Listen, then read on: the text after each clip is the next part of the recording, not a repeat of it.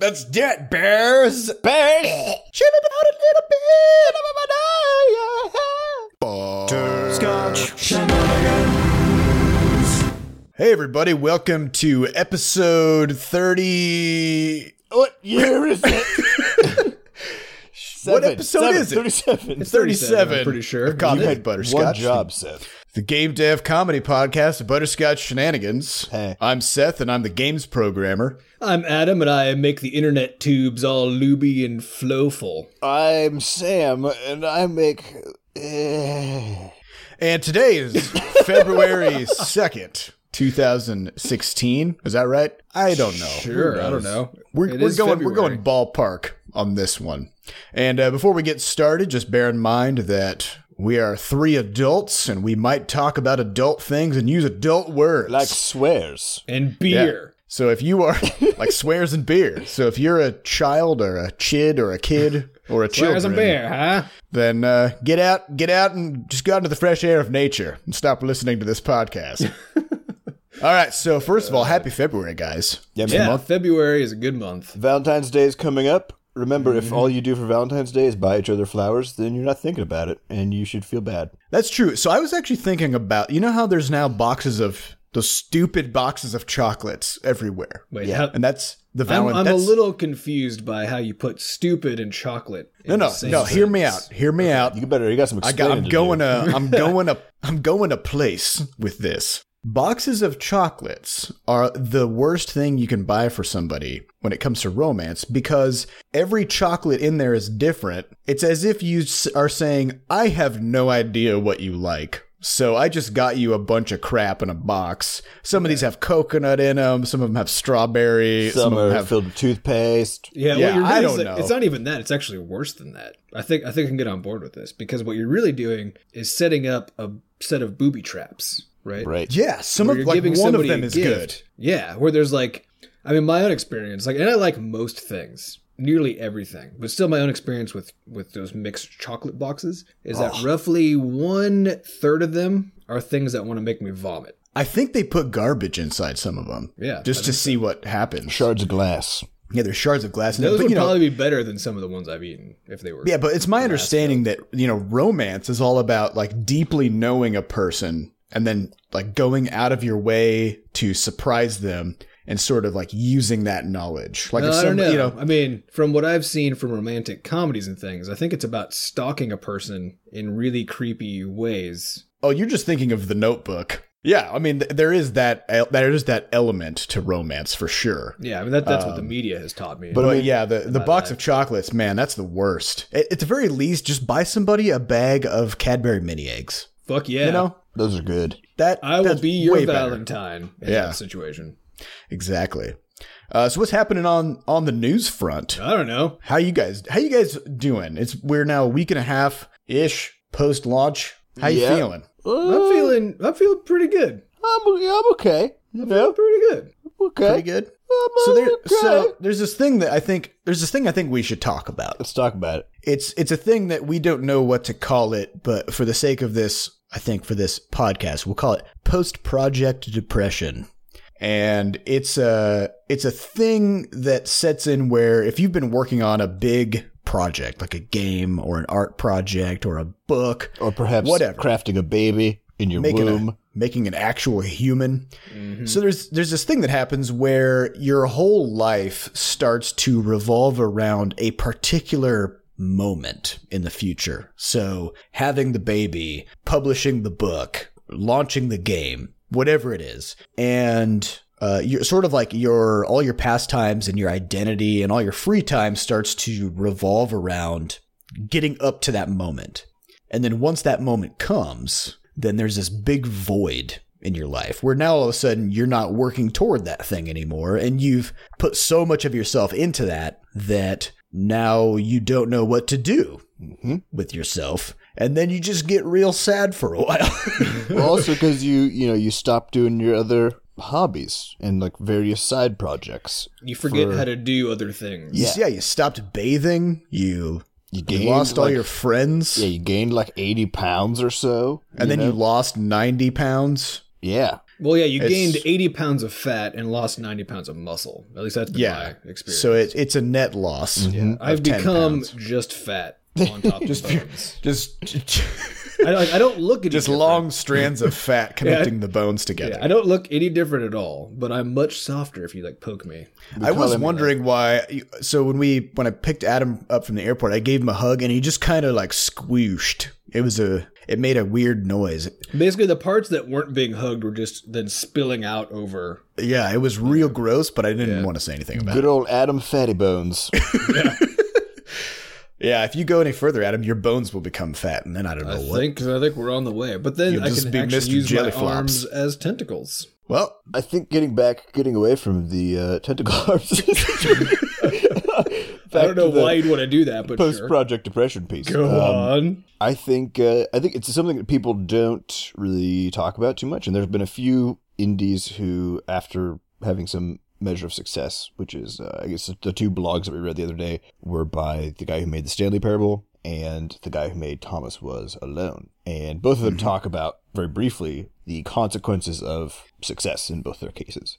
And I think what people tend to not understand is that either in success or failure, what you end up facing is is actually a large change. And if you don't really think about it beforehand, you're going to be just woefully unprepared. And I think it's generally what the post-project depression kind of comes in on. It's it's uh it's about like you said, so there's a huge void that appears, and then the question is, have you thought about what the hell you're going to do with that void before it actually hits you? Because that's kind of the important part. And if you don't, then you're going to get sort of sucked into it. But if you say, okay, you know, once this game comes out, I'm going to start, I'm going to get back to the gym and I'm going to read this book that's been on the back burner and this sort of this, you kind of cobble together enough of a covering that the void, you know, you don't see you just jam a few things into the hole. Yeah, you just shove it in there and then you're like, okay, this is good All enough right, I got now. this filled. Let's do this. Yeah, and uh, people don't actually talk about it, and I think there's there's a lot of weird stuff with regards to like finally finally completing a really big project that ends up being an achievement of sorts, and then being able to talk about how weirdly hard it is afterwards because it feels like you shouldn't talk about things being hard after you've just done something. Yeah, well, it, well, people think you know, people like, oh, you just made a really cool thing. You don't really get to be sad now, right? But, but it's like like if you worked on a game for say five years and you put it out there and it's wildly successful. People look at the fact that you have this successful thing out there, but they forget about the fact that you now have nothing to look forward to. Like, which is actually a lot more important than like having a successful thing. out The there. only thing you have to look having a- forward to is Yeah. death at this point, you know? yeah, now your life is meaningless and you're just going to die. So No, yeah, I, I think it's a good skill to be able to constantly keep, you know, giving yourself new challenges and new things to do. And just like as soon as you're done with a thing to move on. this is a problem with the and I think this is particularly true of of indie studios and including ourselves in the past is so much of the focus is on a game and, and the studio actually often defines itself by a game and of course the public does too because when you make a successful game then now you're the guys who made the stanley parable as sam just said earlier right you you aren't X development studio or X human being, you're the person who made that thing. And so the public sees you that way, but if but if you also see yourself that way, Yeah, now you got a problem. Then you've got a problem because Now you got to one up yourself. Yeah, you've got to one up yourself, and, and we actually, you know, we had this discussion yesterday, as you guys probably recall, where we Mm-hmm. I don't were remember, like, but- where we were like, what next? Because on the one hand, we can say, well, let's try to keep on building a more amazing, bigger thing every time we put a game out, but like, who the fuck wants that kind of pressure? You know, A lot of pressure, guys. the and the fact that we have tried to switch the focus from us being the people who made Quadrupus Rampage or the people who made Crashlands to being the studio called Butterscotch Shenanigans that makes those games is I think the thing that's going to let us just kind of blow by this thing. Yeah, so I think probably our strategy going forward is we're going to just like make two just garbage pieces Yeah, of crap. we're going to make the worst games we can you know, to we gotta expectations. we got to really like bring it down a notch, Yeah. so that so that the pressure comes off. Three out of five stars. Maximum. Yeah, we're we're shooting. Yeah, we're shooting for that like two, three out of five star range, and then boom, we'll come right back and and put out another decent. Because that way you guys can be pleasantly surprised about the games we make again. Because otherwise you're just gonna be like, okay, yeah, this is what we expect from Butterscotch game. It's gotta be yeah. So that's. I mean, that's not really our plan, but you know, it, it would work. It Probably. might not be know. your plan. Adam's going to secretly be lowering our I'm going to sabotage everything. Adam's gonna sabotage it. yeah, but I think it's it's uh, it's an important piece to talk about. And I mean, if if we're generally curious about how people deal with this particular aspect, so if you've completed a big project in the past, even something like a big you know school project or anything like that, where it took just a lot of time uh, and then was done on a sort of eventful sort of way and changed how things were going to go forward, uh, feel free to hit us with a tweet telling us how you dealt with it because we're genuinely curious uh, about how everybody else is, is handling these things. Uh, if you want more space to talk about it, you can also pop into our forums, which are mostly closed, but the podcast section is open. You can go post there um, at forums.bscotch.net. You can and tell us. I mean, this is this is a problem that Sam and Seth definitely really had to deal with before I was even around. I felt it a little bit when we launched Flop Rocket, but that whole thing was such a weird situation where we kind of accidentally launched it. Then we were at GDC when it launched. It was just very the, the whole everything around it was so weird that I never had to quite put a Set it on was Yeah. it was odd. Yeah. was really yeah, odd. and then since then, because we've turned the focus around so hard onto focusing on the studio, then I think I might be able to kind of breeze through the, this whole post project depression thing without any trouble. Because for me, the project is Butterscotch Shenanigans, which never ends. Right. I think I think you're right that, that taking that focus, and then also I think it helps so much that there's actually three of us. Like being a being a solo dev would honestly Oh. be so fucking hard when it comes to this sort of yeah, problem. mad respect to the people who can pull that off. Yeah. Jesus, Uh, and- Also, if you're and their support successful and you're a solo dev, you should hire at least one support staff and a therapist. and a therapist. Yeah, 'Cause it's rough. Yeah, but I mean, we've so far. I think we're we're kind of staving this off because we've got the creator patch coming up. Um, we just deployed a bug fix patch, so we, of course, as as somebody put it, uh, one of our one of our players put it. Uh, you know, you can have 500 testers play for one day, or wait, what was it? No, it was One- you can have one tester play for 500 days, or 500 testers play for one day each, and those 500 Yes. testers are going to find way more problems than the one person. that was the that was the phrase. Yeah, which is I'm pretty sure they had a shorter version of that phrase than the one I just said. but that has come true for sure. We've we put out uh, I think about two and a half pages worth of patch notes for bug fixes, um, then a couple smaller follow up ones, and we got one more coming down the pipe. Hopefully that'll fix all of the sort of remaining problems. Uh, then we're gonna take a breather. I think. Yep. Maybe slow slow down for a couple days and then uh, start working on the quality of life patch for Crashlands. Uh, then we're gonna hit GDC, which is The early Game March. Developers Conference Yeah. in San Francisco. Yeah. So for those who aren't too familiar with it, it's uh, it's I think there's something like thirty thousand game developers go to this It's thing. crazy. Well, game developers and people associated with game development. yeah, there's there's press, there's uh, people who work say at you know Valve and you know the App Store, Google Play, PlayStation. hobbyists. It's like everything you people who There's people who want to get into games but haven't quite gotten there yet, who want to meet people and yeah, and which is you know where stuff. we were a couple couple years like the first first time we went was two years ago. Well, last year Um, was the first time that people knew that anybody knew who we were. Yeah, which was just by chance because we we had we'd launched Flop Rocket that same week, and so it was the thing on the App Store. So I mean, had it been two weeks later, everybody would have already forgotten about Flop. yeah, nobody would have. So that yeah, it's been, it it's was a short really, short term memory. Yeah, weirdly good timing on that one. Yeah, so that's that was good. But yeah, so there's also a bunch of talks and and just different things for game devs to learn, and it's always really cool to go and and hear from you know people with a lot more experience and and different backgrounds and everything. Uh, so we'll be doing that. And also, if if you are listening to this, and if you're going to GDC, if you are you know a streamer, a YouTuber, you know one of the press, or another game dev, or whatever, um, shoot us a shoot us a tweet or an email or something, and we'll we'll see if we can set up a meeting and just We'll like pencil you in. We, we've got a we got a big document that we're putting in all of our meetings with people, yeah. So essentially, our meetings are basically going to amount to us saying hello. saying hello, sitting down, drinking a bunch of beer, and then continuing to drink beer. Also, Just- profanity to bring it back full circle to the beginning of the episode. Yeah, Meetings should just be like that all the time. Yeah. Yeah, well, I mean, we, we don't really have an agenda. Like, we just like to meet people and chat and, and just hear about. It's really interesting to hear about the perspectives of other people in the game dev industry, not just developers, but also people on the press side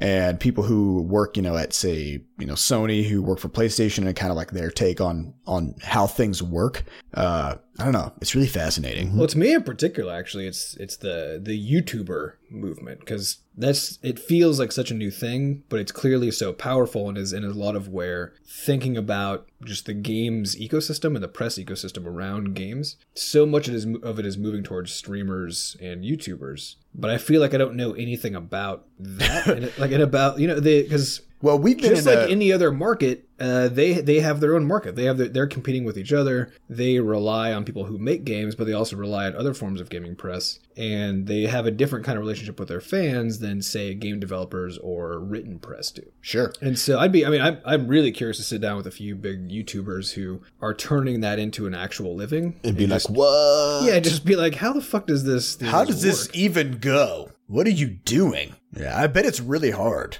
It, Like, I mean, it's it must be insanely super difficult. hard. Yeah, I mean, it has to be. It's it's one of those things you know. We hear people say it's kind of like when people say, "Oh, game development must be so much fun. You get to play games all day." It's like, no, it's not what fucking happens, right? That's I what imagine that that's what being a YouTubers, it's even YouTuber is. But yeah, but Right. but you're really like you're not really playing games all day as a YouTuber. You're probably playing games for part of the day, editing for the rest of the day, and then trying to fight off trolls on your comment sections for the rest of the day. I mean, no, but even even when you're playing games, though, you're playing the game as an entertainer. So I mean, yeah, you don't get to chill out. You don't get to relax. No, we, I mean, and we get a lot of requests uh, with with Crashlands. We've had so many requests from little tiny YouTube channels and, and Twitch streamers, and and Sam has looked into most of them just to see get a sense of what the stream or the the channel was about. And I've looked into a bunch, and basically there are two kinds of people doing it. They're the ones who just literally video themselves playing a game, and that's the end of it. And those ones will those are not gonna. If you're doing that, you need to look at what these other people are doing who are Step it up. step it up because what they're doing is they're not selling the gameplay they're selling themselves they're selling you know their personality and their what they're bringing to the game that they're actually playing Right. so they don't get to just play games they have to just put on no matter how shitty their day was they got to put on a ridiculous personality mask and they got to go act you know Yeah, they got to do it every day. Like, every it's- day yeah because they have to put out they have to put out what i don't know four videos a day in order for that to be financially successful mm-hmm. Well, and if you compare that to something like, so think about, say, like The Daily Show as an example of like a TV show. Yeah. There's a team of writers who orchestrates everything, puts together the content. And yeah, I mean, throughout the day, they're running through it and everything.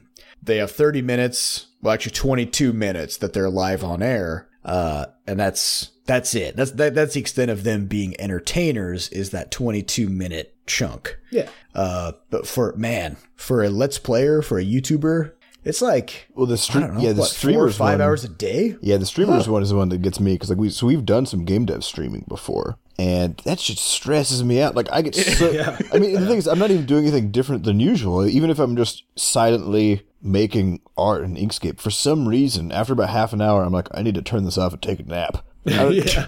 I think it's something about it's like feeling those eyes yeah, like ch- checking your checking your speech and your your reg- like regulating yourself actually costs a lot of energy. Yeah. and Yeah, it does take a special. It takes a special skill set and and talent set, I think, to be able to maintain that. yeah. So anyway, I'm yeah, I, I would love to if you're a, if you're a big YouTuber who's like got this shit figured out, I would love to talk to you and just understand that ecosystem that you live in because it's just Yeah, we so don't even care if you like, you know, even if you don't want to play our games, whatever. Yeah, you can hate our. We games. just want a shit. Yeah, I just just want to have hear like a, yeah. I just want to hear about how that world works, and you know, and we can talk about what we know about how our our world works. You know, because in the end, you know, all these different things, and I, I know it seems to a lot of us of uh, new developers and even ones who've just published a game that there's a sort of like us versus the press kind of situation where you're just like begging them to review your game and then you're pissed when they give you a shitty review and that sort of thing. But the fact is that we all completely depend on each other. It really is an ecosystem of of you know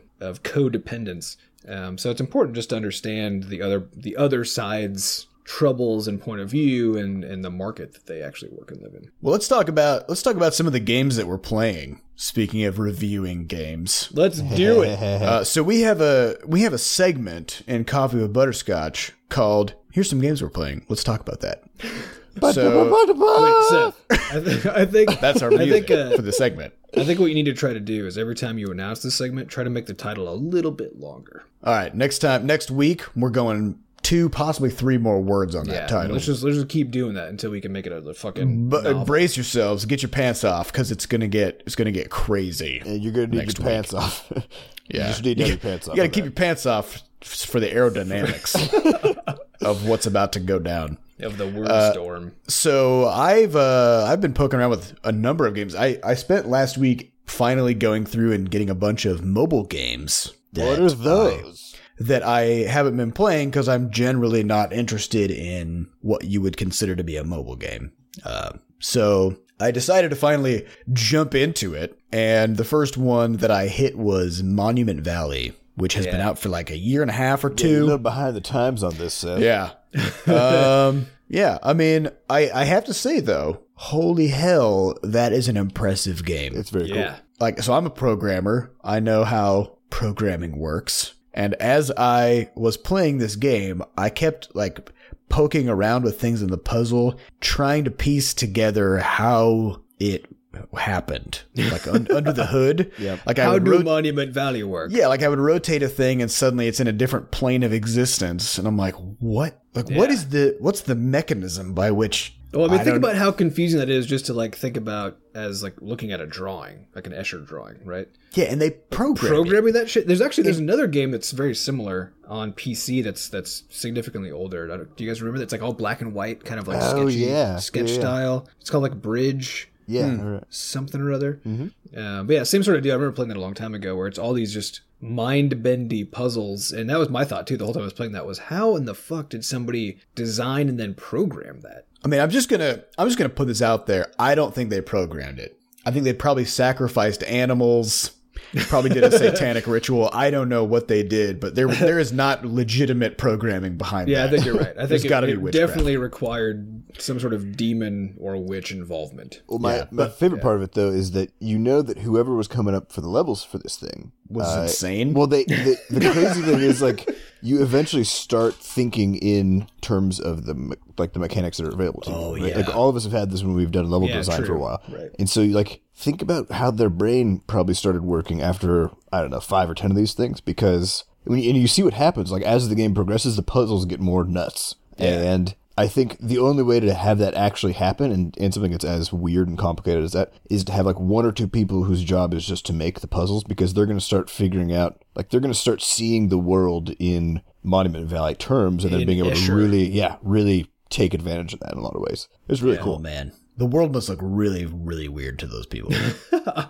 Now, Seth, now I have a question though. Yeah. Is given that you liked you liked the the technical and and uh, design aspects of this game, what do you think about all these people who were complaining about the cost versus the the time, like the amount of time that it, takes it takes to play and complete the game? So I think anybody who talks about duration of gameplay versus cost is wrong. I think I think that's a crazy way to look at games in particular because games are one of the ev- like dollars per hour. Games are already one of the cheapest forms of entertainment you can get. Fact. In part because there's infinite free ones floating around, but What if you read really really slowly? Uh well then apparently the game is worth more to you. I don't know. Well, I mean, for books, you know, if you're like a Oh, yeah. terrible reader, then every book is just the best deal ever. yeah, but it's but with games games are the Yeah, which only I think Sam, yeah, Sam's just highlighting how stupid of a metric this is. It's stupid. Yeah, games are the only mechanism that people look at when it comes to like dollars per hour of entertainment. You don't But wait, you know what I want?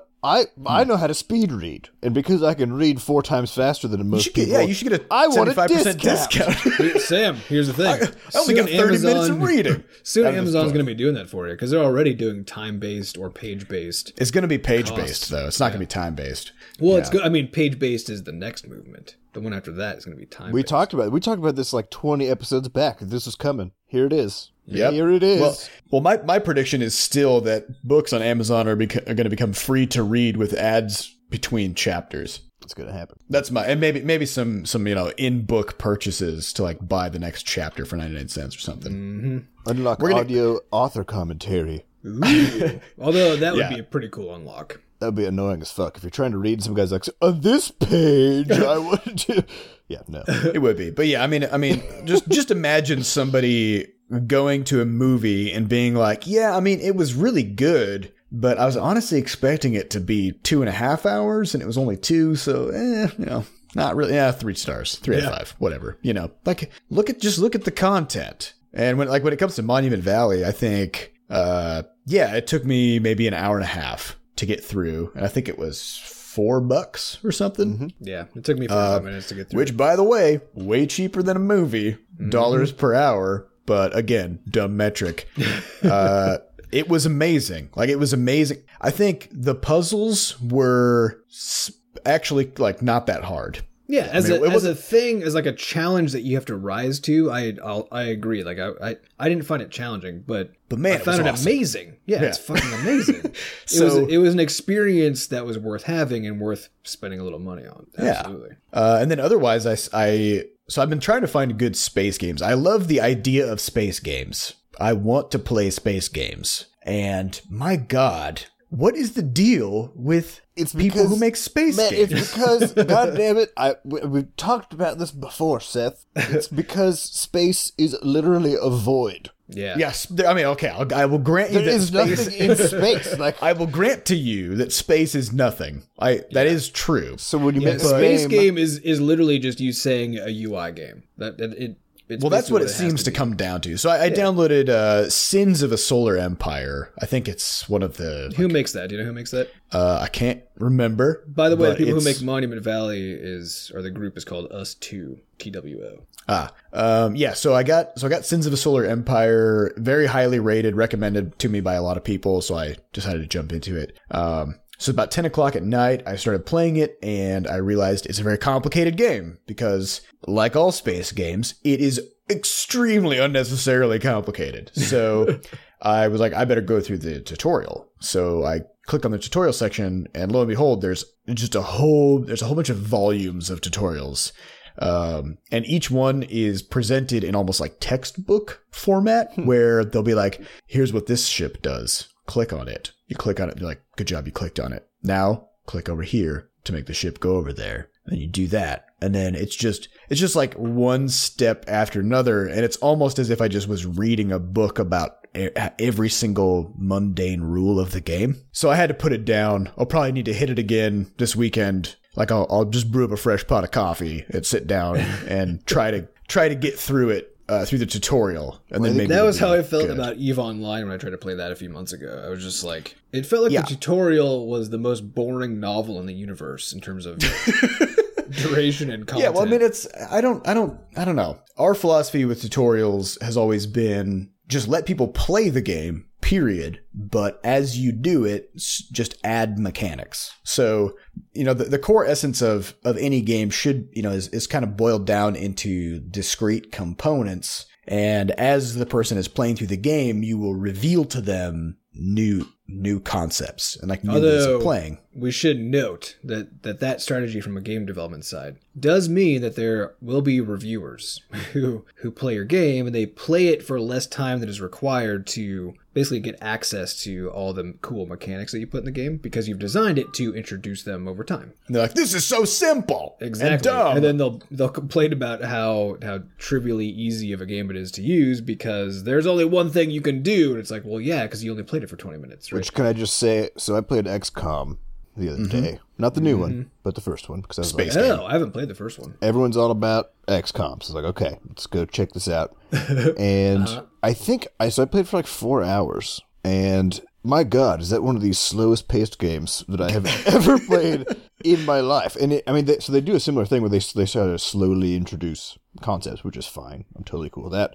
But the the glacial pace which with which with they did so was confusing to me because it wasn't it wasn't like the game was the game didn't feel like it was already sort of full and interesting uh, after like two hours. I mean, they, they weren't putting stuff in sort of fast enough. It seemed like to actually uh, suggest that I should keep on playing for the next two to six hours. I don't even know how long the rest of the tutorial goes because goddamn, I, I stopped playing. So like, and I mean, it literally, it was literally four hours in, and I was like, I am sort of done with this. This is this has been confusingly slow, and Well, I- Sam, on that note, Hmm. we should probably talk about that Sunless Sea game. Is that the full name? yes, Sunless Sea. Because Oh, yeah, Sam and I, we were talking about this yesterday or something. I, I was playing this game about a week ago, and I, I've played it for probably three hours total. Sam's played it for two or three hours, so similar.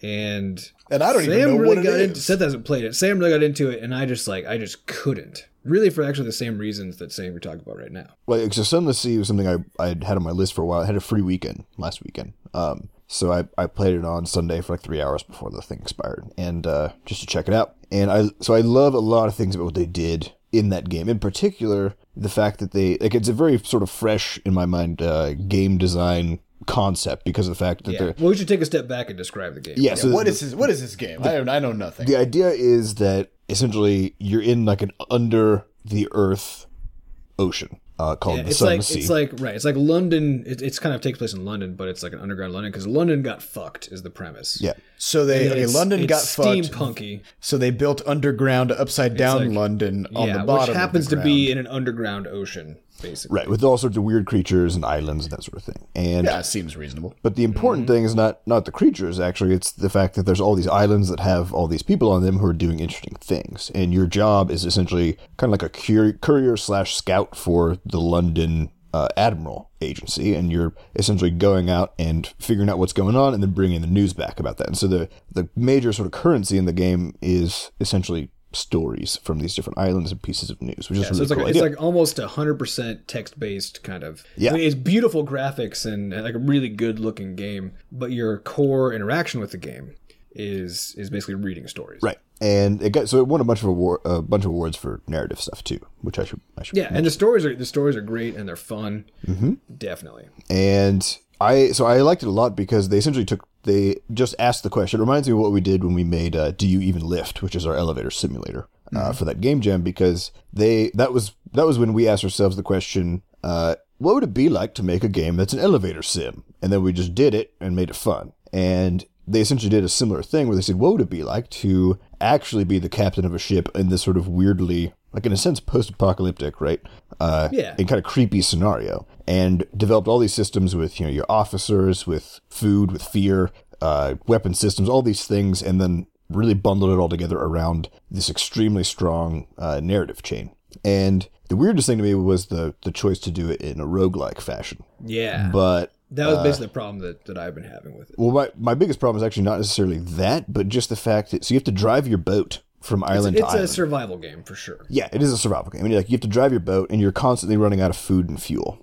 And Fast. the thing that bothered me about it was actually just that I had to drive my boat weirdly because the meat but and the potatoes of the game maybe I just didn't get far enough into it you know as we've been talking about but the meat and the potatoes of the game is actually in these narrative bits. And I found my every interaction I had once I got to an island which would be you know a few minutes of driving my boat around um every interaction I had was was cool and revealed some interesting stuff about the world but I was left with this weird feeling at the end where I was like this could have just been they could have just taken out the boat driving part honestly and I would have been like I would have loved the shit out of it still like I probably more Yeah. actually because when you have to you have to like turn your ship back and go to like all the news you picked up while you were out exploring you essentially don't get anything for it until you turn back and drive your ass back to London Wait a minute. It's the same problem we talked about with like Fallout 4 in the past, right? Which is that there's an adventuring component and a crafting component in, in Fallout 4, and they actually interfere with each other. yes And to me, I totally agree that in Sunless Sea, the sort of the boat driving and, and there's a little bit of boat combat, right? You can fire upon other boats and creatures that live in the water, and and there's an adventuring part because you're you're driving out to adventure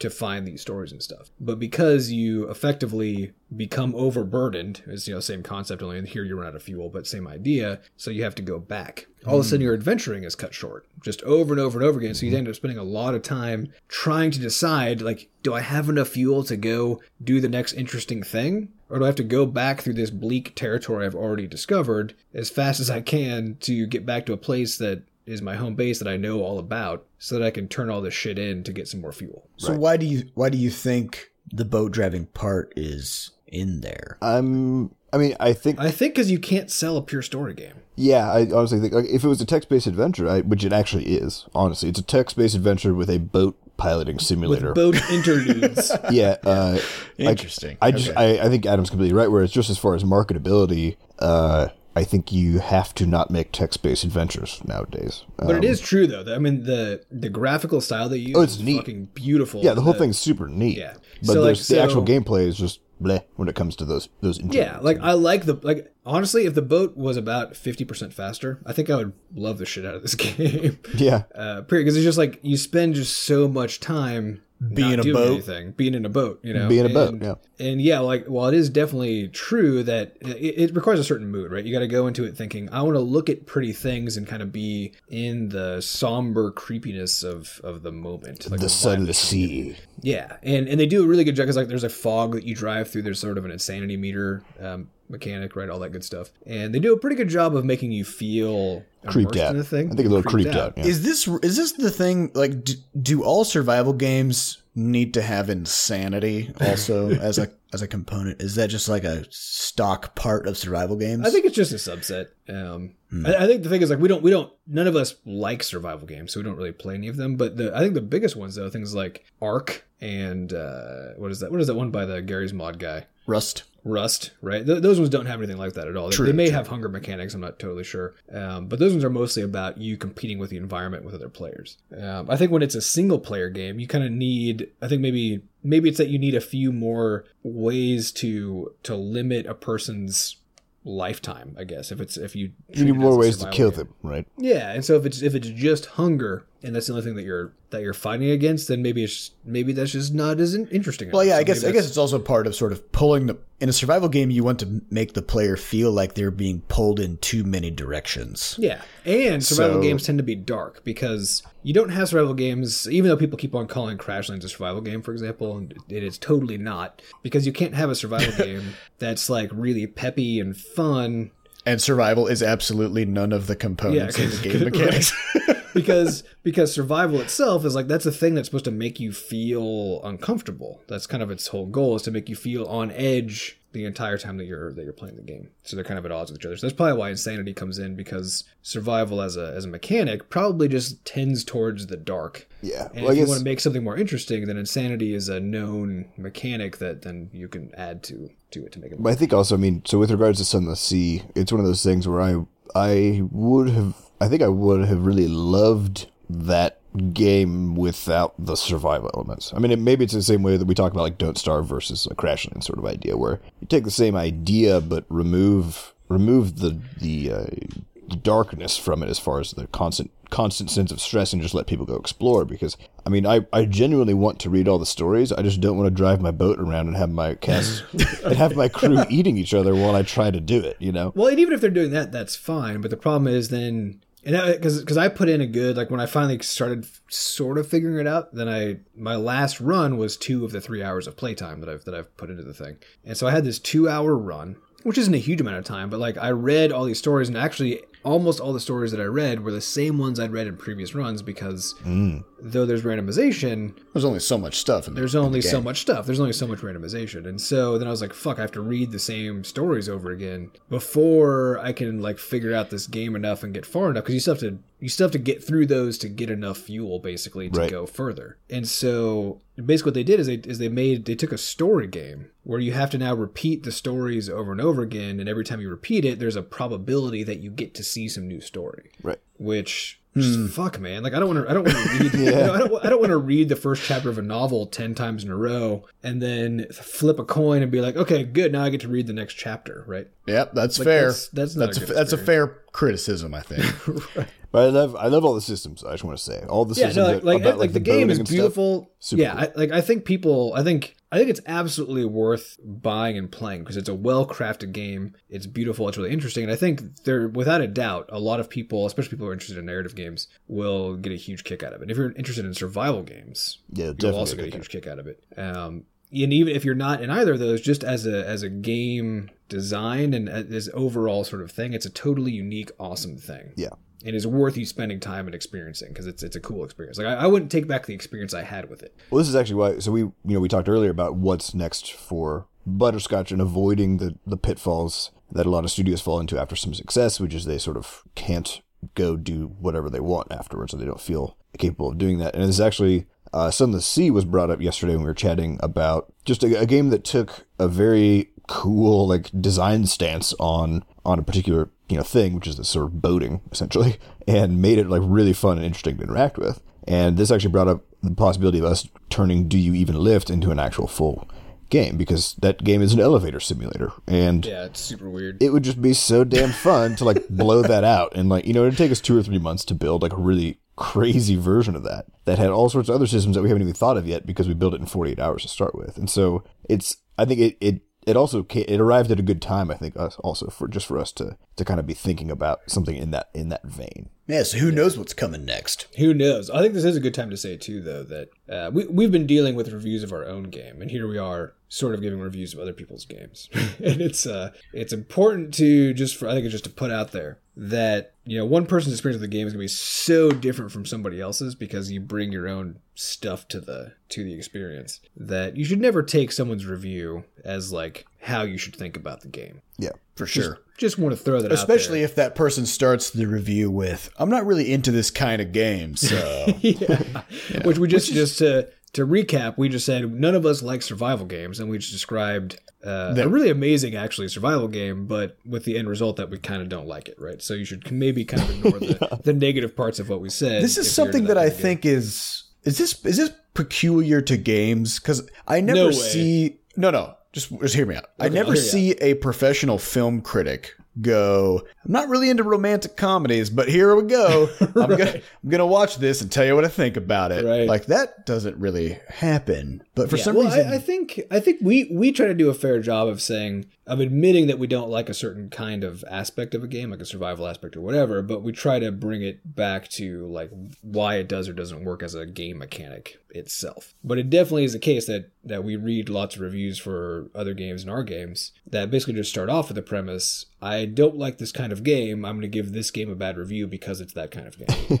Yeah. yeah, and, and I'm gonna say that other people shouldn't play it Yeah. because I don't. I'm going to use my platform to fuck this game Yeah. because because it, it isn't the kind of game that I want it to be. yeah, I don't know. It's a it's a weird thing. Yeah, uh, do you guys want to hit some questions? Well, let me let me hit Mark of the Ninja real quick, just real All right, let's quick. Sure, dude. Uh, so so for those who aren't familiar, Mark of the Ninja I think came out like three years ago. I don't know how Pretty old, old, this is, I but like think. This is apparently today is just us catching up on games we haven't played for decades. So Oh, it's been a long couple months. Yeah, I don't think it's ever going to be the case that we're going to tell anybody about a game that just came out. Yeah. So spoilers. uh, Mark of the Ninja on PC, and it's a stealth game. And they did two really interesting things I want to talk about real quick. Wait, so, who, do you know who made this? uh, Klei. So the same guys who did Don't Starve and uh, Invisible Incorporated. They always Is make it good Clay or Clyde? stuff. Clay rhymes with play. I, I've been told. Um, Sure.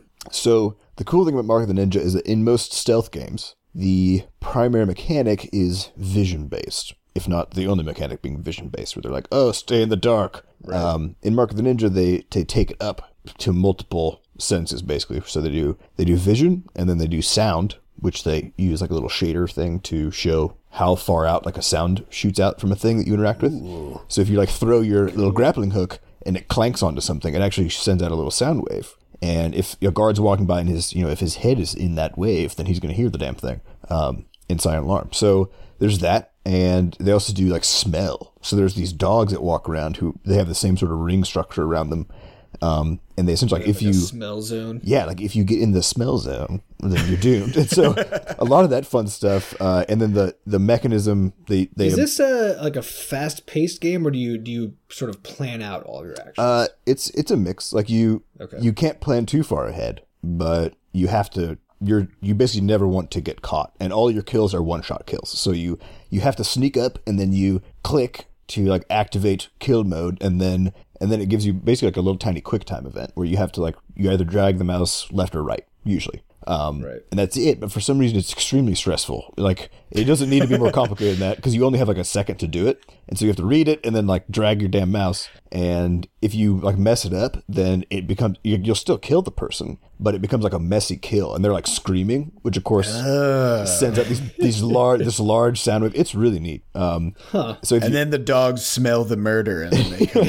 and like well you could also like you can hide bodies and stuff uh you grab like you kill someone you gotta throw them down like a chute or something um so the only my only uh critique of it which i'll just put out there. So it, it is a stealth game and stealth games generally are actually they're, they're sort of a weird mix of a of a like action platformer oftentimes. In this case it's a, basically an action platformer slash puzzle game. Um that's uh, usually what stealth games are. And because you need to figure out kind of where to go to do the thing quietly. And Mark of the Ninja is no different in that regard. And I think the that sort of the only part where that sort of shows, and I think is is a bit less interesting than it could be, is in the loop system in the game, which is that. And again, when, we talk about loops in games, we talk about uh, the general structure of a underlying structure of a game, which is a loop, which is I'm going to It's like do the concept of progression. yeah, I'm going to do an action to get a thing so I can do that action better. So it's you know getting more Mm-hmm. equipment, getting more skills, whatever else Leveling up. leveling up. And Mark of the Ninja is interesting because the the loop system is is pretty slow actually. So it wasn't until I think I played for an hour and a half before I got to choose like another sort of skill to be able to do. And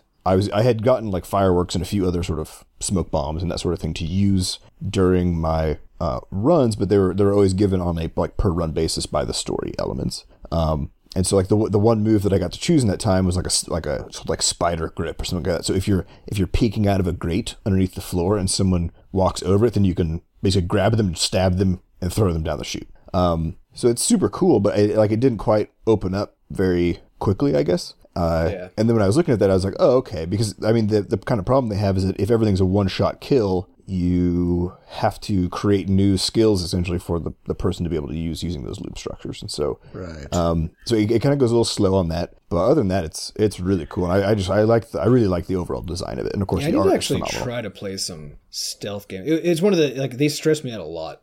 stealth games. Yeah. uh, so I kind of avoid them. Um, but, but yeah, but definitely there are a few well made ones. What's the what's the other Klei one? Klei one?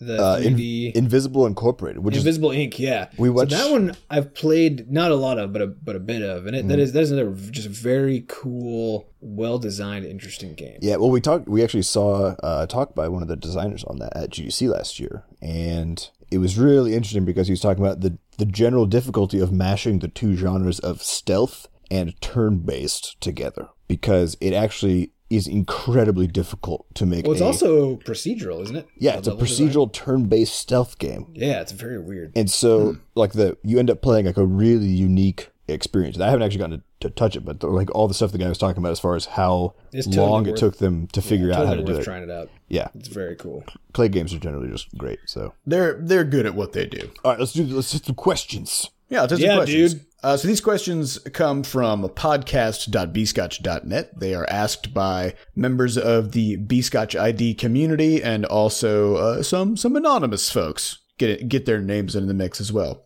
Well, their And name is just anonymous, though. their name. Well, they don't they don't actually get their names into the mix. Now that I think about it. but they get their Uh, question in the mix. Yeah, which is what I mean. That's what counts. Let's be real. Mm-hmm. And people can also vote on questions. So we just take the most highly voted questions each week and just work our way down the list. Uh, so if you want to get your questions in there or vote for other people's questions, then head on over to podcast.bscotch.net and just scroll down to the voting section. And you know what? If you don't want to, we kind of still wish you would. yeah, just change your mind and So then go. just change your mind and go do it. Just it. go over and do it. Yeah. Uh, so the first question with 12 upvotes comes from Specchio. Question is You awake in the middle of the night, Da, da, da. startled by a noise in the other room. You reach for a procedurally generated weapon from any of your games. Which would it be? I would grab.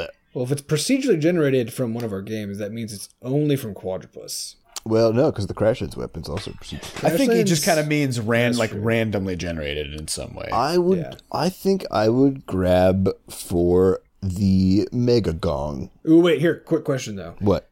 Do the do you know the stats? Do you get to choose the stats, or are the chats are the sorry the stats are the chat stats chosen the moment you grab this weapon? I think they're chosen the moment you grab it. It's procedure Okay, generated. So you don't know what's going to happen. You, you just don't grab know. this You just gotta grab. You the, don't know. Grab the shape you want. But here's another question: Can you grab something that's 2D? Uh, yeah, that's it's very sharp. so you have to wear a glove. This is actually yeah. It's a it's like with it, what that that uh, that infinite blade or whatever that the you know the super sharp blade from that book. Yeah, it's it's zero atoms across. Yes. So it's it's the sharpest Oh my god! blade that exists. How do Wait, if it's zero that? atoms across, does that just mean it doesn't exist at all? it doesn't exist in the third dimension, which means right. it's as sharp as possible. Wait, so it's not So- even made out of it's or is it made out of two dimensional atoms? Yeah. So you Uh, so so pretty much any game, any weapon from any one of our games Would be sufficient if you could pick it would up. work. Yeah, but I think I think when going for a weapon, the goal should not be to use it. It should be to scare the intruder away. Absolutely. Right? Mm. Because you don't want to hurt anybody. That's that's that violates our don't be a jerk policy. Well, plus there'd be blood everywhere, and like if you've got carpet, now you've got to yeah, clean and it up. that also violates our don't be a jerk policy. Don't mess Yeah, up and the then you got to explain to people's the carpets. cops why there's a half person bleeding all over the place. in And then bedroom, when they don't just- believe you, then you have to kill the cops, and then Yeah, and it then just it really turns into a thing. it turns into like a John Wick sort of situation. and seventy bodies Speaking later, of which, have you guys watched that fucking movie yet? no, we No. need Oh we my need God. to do that. What is wrong need- with you? yeah. Watch that movie. Yeah, it's I need to do and that. they're making a second one supposedly. So- oh my god. His dog's gonna get taken again. No, his dog got killed, Sam. Well, whatever. Take Yeah, him to the underworld. Same situation. the ghost of his dog gets killed by, a, by a ghost, by a m- ghost mafia. So he has to go back. He has to kill all the ghosts of the people he killed in the previous movie. Man, there's Yeah. gonna be a lot of there's a lot of ghosts. It's actually so you know this. movie. What you don't know is that Ghostbusters two is a, or three, I guess, is actually John Wick two. They're the same. That's right. They're the same movie. It's an incredible mashup. Yeah. Uh, next question comes from Anti Spleen. Fucking spleens, fuck spleens. Also, he hates spleens. He or Maybe she. spleens, maybe his spleen ruptured. yeah, And maybe that's it why removed. Maybe it almost killed him. Fucking I feel Could that. be. It could also be that maybe he is another organ, and he- there's just a big rivalry going Yeah, on. it's, it's a liver to spleen, that age old rivalry. Yeah. Mm-hmm. Uh, Anti Spleen says, Does anything exist at the very edge of a biome? How long would it take to get there? This is about Crashlands, which Mm-hmm. has very large maps. Uh, nothing exists at the edge of the biome except the camera stops. Yeah, so what, what, what we can say is technically the biomes are limited in size only because we wanted to keep the like potential file size of a save file small. Uh, so you can go. So biomes are sixty-five thousand tiles across. sixty, just sixty thousand. Oh, sorry, sixty thousand. Uh, sixty thousand tiles across comes out to something like I don't know, three high three billion of tiles per biome.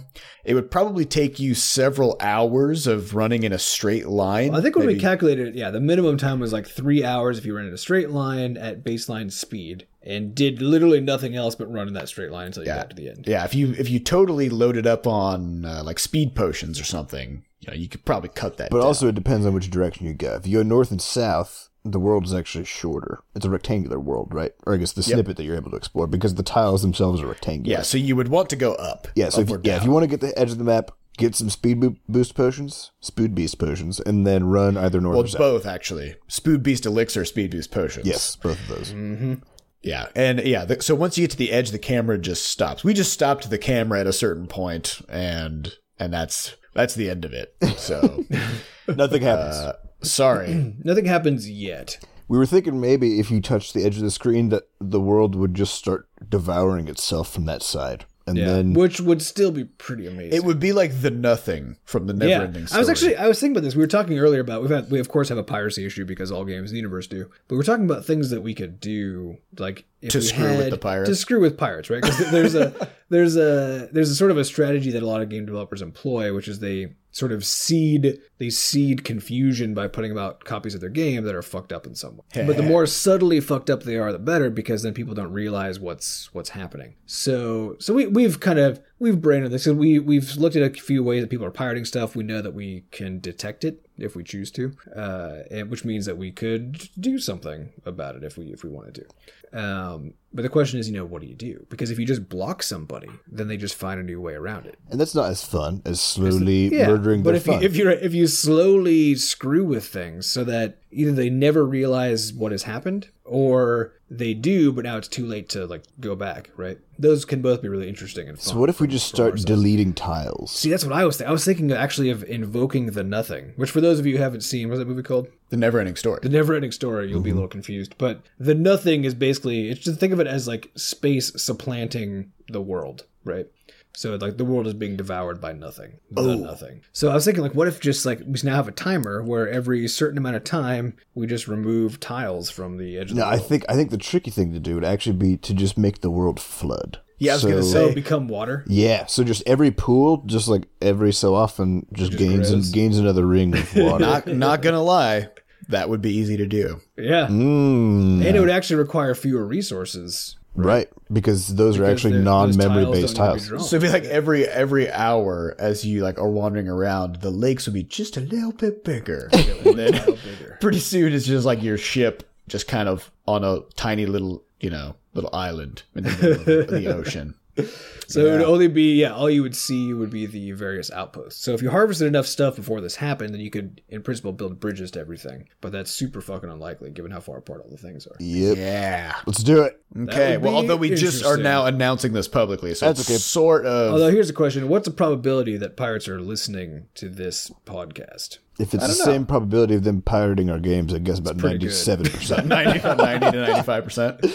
Oh pretty good. Stupid Yeah. pirates. All right, next question. also comes from Anti Spleen. It's Anti Spleen Day here on Coffee with Butterscotch. Question is Have the sales so far met or exceeded your expectations? For uh, once again regarding Crashlands, I think we which we launched a week and a half ago. Yeah, we kind of talked about this last week a little bit, as far as just having not much expectations. You know. Yeah, I mean, if you so we we planned for it to do well, like we did everything that we could to to make it do well, but we expected nothing to happen, and, and like, or in a sense that we braced ourselves for that. Um, so you know, if you don't expect much, then you'll always be pleasantly surprised. I will say though I that think. that I think probably the, the fairest way to answer this question in a way that that means something though is to say compared to what other games have done because because we were actually looking at other games right and, and asking like if if we performed as well as games of similar scope and kind of overall attitude. So take like Terraria as an example, right? What would what would launch look like? Now, that, of course, a lot of this problem is we're the only ones who've launched on three platforms at once with a game you can play the same saves on. Like there's there's other weird and a lot of these other games have with it. been out for years. Yeah, but not So- for years, and so so we didn't really know exactly what to expect. But what I I think it is fair to say that uh, we did compared again compared to other games that have done well. We actually did less well than I expected, Gi- given the sort of general exuberant attitude that the vast majority of our players have had towards this game. And given our position like i mean we were featured on itunes uh, google google play noted that we existed though i wouldn't say featured us exactly right? But uh, uh, steam actually like put us up on a little pop. Like we had we had really good market appearance right? People people could find the game. Um, and actually in fact with if they weren't looking for it people would see the game. Um, and so given all of that i actually fa- i actually kind of thought that we did less well than i would have expected given those things. Yeah, that's fair. but not not but not we didn't do poorly by any stretch. Like we did really well actually. And and are continuing to do well. And and actually so far it looks like we're less dependent on the launch week than we were expecting which is Yeah, well, ju- just by point of comparison, when we when we did Flop Rocket, Flop Rocket was uh, featured on the front page of iTunes for a week, and it was getting 1.5 million downloads, th- or it got it got 1.5 million downloads through that week as a free game, and within two weeks of launch, it was down to 1,500 downloads per week. So that's a thousand fold decline. yeah Um, so thankfully, that hasn't happened to Crashlands yet. It's Uh, declined a although we're still only like four or five days out from from launch. so who knows what it's going to look like? Who knows what happened? But yeah, so I guess so in total, it's it's hard to know what's going to happen because the numbers. Most companies don't publish how their launch went, and and, and they, they don't do it for a lot of reasons. Um, but uh, the little data that we have to go on is, is just not enough for us to make an, an educated guess about what realistically could happen. And then further, just the, the particulars of launching at any given moment, meaning what else is launching at that same time, where sort of the this kind of the state of the calendar year is. Because if it's post Christmas, of course, a lot of people have spent a whole bunch of money and may not be willing to spend money right now. but if it's pre Christmas, there's a lot of competition. There's a lot of comp. Exactly. So it's like so depending on when you do it, there's all kinds of things can't that can win. really well, they there's can really just dramatically and unpredictably impact what actually happens. I think I'm gonna. I, I will tack onto that that I think the the launch, the power of the launch, it was it was all still good for us. Like it was all within good margins for us to be you know safe for the future, um, which is very good. But I'm with Adam where I think the given the feature coverage that we got, the the scope of the or the size of the of the launch was I think maybe not not as not as big of a power function as as I thought perhaps it would be. But on that same token, the power that we're seeing now in the tail after launch uh, even just a couple days out here, is is actually much higher than I had thought it would be. So Yeah, we thought the drop off would be much more significant. yeah, so that's actually what I'm what I'm most excited about because that means that means that if it's it's the difference between essentially having to work around a boom and bust model of revenue and being able to actually count on money coming in the door every day, which is a very different situation as far as like trying to plan stuff or scale up the business or whatever else. So I I'm totally happy with where we're at with stuff. Uh, but I think it was interesting because like Scrap Mechanic, uh, which is a really cool game, it's a 3D crafting game where you like build motorized equipment and stuff. Um, so they launched around the same time we did, I think a day before, two days before, and there's a like a backend or not a backend, but there's like some Crashlands or some uh, Steam based service that shows you kind of how many concurrent users are on a thing. And so just out of curiosity, because I they were also competing uh, sort of with us on for a lot of the YouTubers who play crafting games, right? And so our stuff was up at the same time, and their videos were always getting a ton more views. And part of it, of course, is that like people are just building cool weird shit. Um, so they're naturally going to have more pull. But I wanted to see what that effect would actually be then on the difference between their launch day and our launch day. And it was something like fourfold. Like they just sort of crushed us. so, uh, and then like I would look at the witness. Because my question was okay, like Jon Blow, this this whole thing's been being hyped for months and months and months, years and years and years. So what does that look like? And that was like a eightfold difference, right? And so it's one of those things where we, I think we, we landed in a good spot for this being our first uh, Steam game. I think I'm personally really happy with how everything worked out on mobile. And I think also at the same time, it was very humbling to look at other games that launched at the same time and see the scale of difference between what they were able to pull off and what we were able to pull off. And I think that's that's the point where I'm like, okay, so what? We got room to grow. Yeah, we have tons room of yeah, room to grow. we, we we have stuff to learn and and so although I think I don't know I think a lot of it has to do with just the kind of game it is Yeah, absolutely. right actually even most of it has to do with that because the fact is that on PC a 2D cartoony crafting sort of focused game just can't compete with a 3D Builder. crafting game where Yeah. you make you make vehicles Right. Physics based vehicles. yeah, Right. like like the difference between those things in terms of what people come to PC gaming expecting is enormous. So having having a fourfold difference in launch potency for those things uh, is is not terrible. To me, the actually the more interesting part is if you compare like the success of of Don't Starve or Terraria or the myriad of, of Right, something a little more compared. The problem Yeah, is that things the, that the data doesn't go back that far anymore because well, not most yeah, of the services all we have on- is cumulative over years. Yeah. is all we can look at. which doesn't mean anything. So, Yeah, but but but it is interesting though because those games have a huge like they've sold huge numbers of copies now. Yeah. which means they have a huge fan base. And in principle, Crashlands is exactly the kind of game, especially for Terraria players, I would suspect, because uh, since cra- since uh, there's actually a huge amount of difference between Crashlands and Don't Starve, and that they're one's a survival game and one isn't. But uh, people who are into those kinds of games, and there are many, many of them, you'd think that Crashlands would be their jam yeah. and and so to me that was the interesting part. I was like, I was trying to figure out, okay, well, given that that we think that that's true, what kind of level of of you know of initial launch week or launch day even success can we get from those particular people? And the problem is we don't even know Yeah, who they know are and if they saw it, right? Right. Uh, and then there's an additional problem that people who love Don't Starve are, are going to see Crashlands as kind of an enemy, actually. Yeah. Well, people get pretty tribal about things. They get If tribal they- about it. If they like one thing, they feel like they shouldn't like other things that, you know, are in that same domain or whatever. So, Because it's somehow kind of infringing on it. So I guess uh, long and short of it, anti-spleen is it's kind of a mixed bag. It's a mixed but bag. but it's good. We're good. We're Yeah. happy it's definitely our best launch yet by by a good margin. by, by a very big margin. good margin. Um, still a lot of room for improvement. And, and I also think, you know, with the growth of the community, with Bscotch ID growth and everything, uh, you know, each each game we launch in the future should do better than the last. Yeah. So Yeah. that's that's really what matters. Um, okay, It's so I think that's all the time we have for this week. This has been Coffee with Butterscotch, and thank you all for listening. And once again, if you want to get your questions into next week's podcast, head over to podcast.bscotch.net. We also have forums over at forums.bscotch.net, which are still a little bit on lockdown, uh, but you, there are some places you can post in there. You can post in And the you- podcast section. Yep, and you can also join the Crashlands community over at uh, reddit.com slash r slash crashlands. All right, thank you very much for listening, and we'll see you next week. Goodbye. Bye.